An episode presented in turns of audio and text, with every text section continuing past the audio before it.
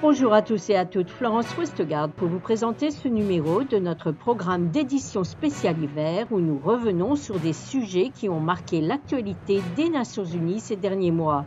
Aujourd'hui, dans notre édition spéciale, nous rencontrons le rapporteur spécial des Nations Unies sur les droits de l'homme au Burundi, Fortuné Gaëtan Zongo.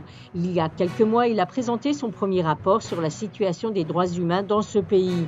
Au micro de Jérôme Bernard, il explique pourquoi il est important pour les autorités burundaises de coopérer avec lui.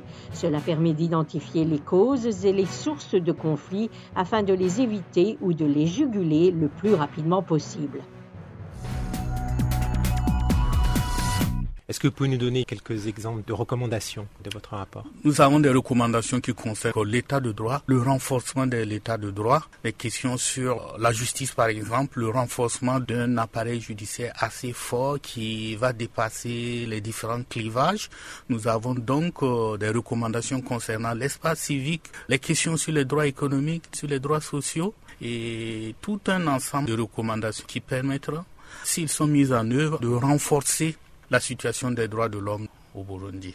Quelle est votre évaluation des efforts en matière de lutte contre l'impunité ? Le Burundi revient de loin et je crois que l'État fait des efforts pour revenir à une situation normale.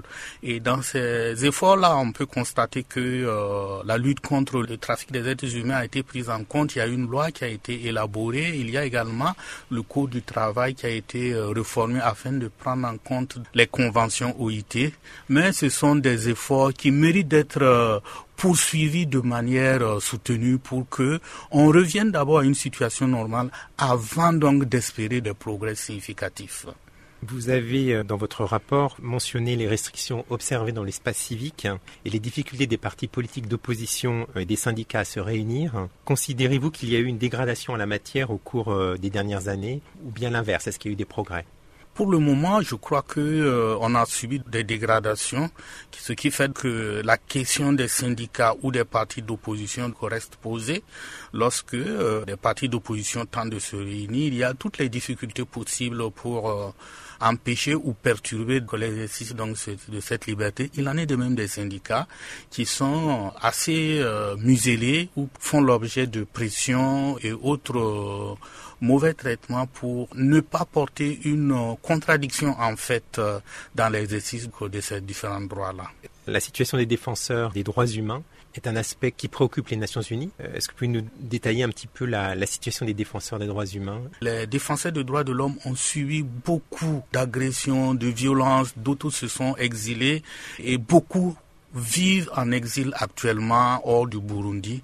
Ce n'est que avec le mouvement de normalisation que eux également ils pourront prendre part à l'œuvre de reconstruction du Burundi. Sinon, actuellement, ils sont presque tous hors du Burundi et on n'a pas de signe nous permettant de dire qu'ils sont en train de revenir vers le, le Burundi. Du coup, euh, ça reste inquiétant, ça reste euh, un sujet de préoccupation. Pourriez-vous nous dire quelle est l'importance de la collaboration entre le Burundi et vous en tant que rapporteur spécial hein, sur les droits humains au Burundi ? La question des droits de l'homme est une question qui est dynamique, qui est évolutive, pas du tout statique. Lorsque un pays collabore avec une procédure spéciale, ce pays-là montre qu'il n'y a rien à cacher. Ils ont des défis relativement aux droits de l'homme comme n'importe quel pays au monde.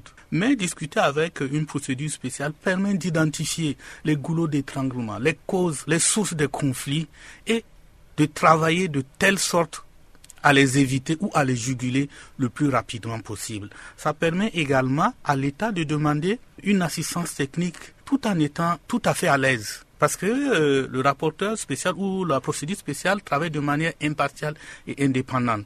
Et lorsque vous identifiez, par exemple, les domaines de coopération que vous voulez, le plaidoyer est plus facile.